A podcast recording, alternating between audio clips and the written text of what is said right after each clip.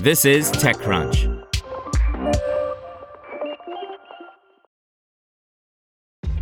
This episode is brought to you by ShipStation.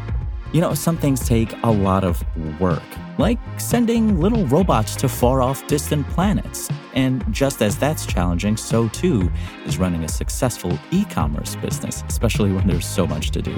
So I want to introduce you all to ShipStation. Now, I love using ShipStation because of its easy to use dashboard, which makes managing orders and printing labels a breeze and super smooth. Oh, and the customer service is just out of this world.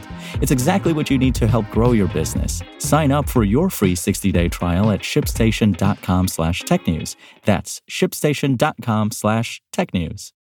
Hasbro to cut 1,100 jobs despite Dungeons and Dragons thriving by Amanda Silberling. Hasbro is laying off 1,100 employees, according to an SEC filing. The company behind franchises like Dungeons and Dragons and Transformers, Hasbro already laid off 800 employees in January. While some employees will find out about the fate of their jobs on Tuesday, others will be cut in the coming year.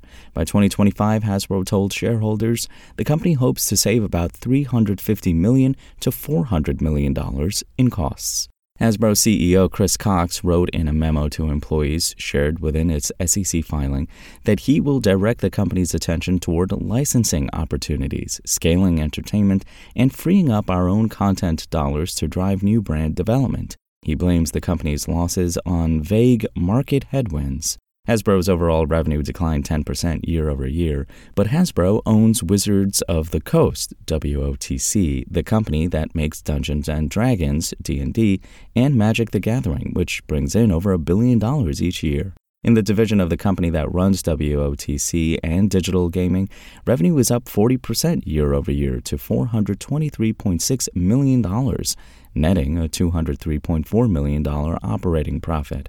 Despite this huge growth, Hasbro as a whole has struggled. So it seems Cox is refocusing Hasbro's efforts on what actually is making the company money. D&D has become increasingly popular over the last several years, in large part due to third-party content creators like Critical Role and Dimension 20, in which an ensemble cast plays D&D for the audience's entertainment.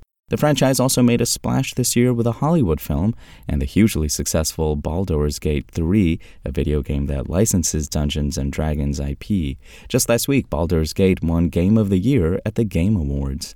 Hasbro finds itself at an odd crossroads.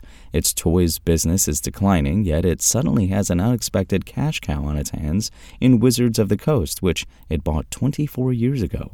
The D&D strategy is a broad four-quadrant strategy where we have this powerful brand that has similar awareness, say like Lord of the Rings or Harry Potter, said Cox on an investor call last December, which gave us an insight into the company's plans. But there are growing pains in Hasbro's attempt to turn Dungeons and Dragons, a game system where groups of players develop their own plot and characters, into something like Harry Potter and Lord of the Rings, where every fan knows the same characters and stories.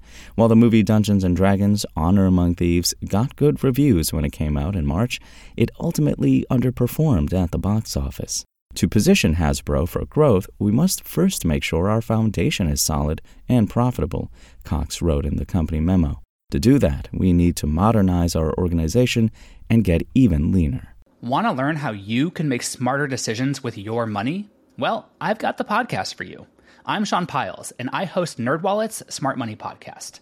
Our show features our team of nerds, personal finance experts in credit cards, banking, investing, and more – and they'll help you make the most of your money while cutting through the clutter and misinformation in today's world of personal finance.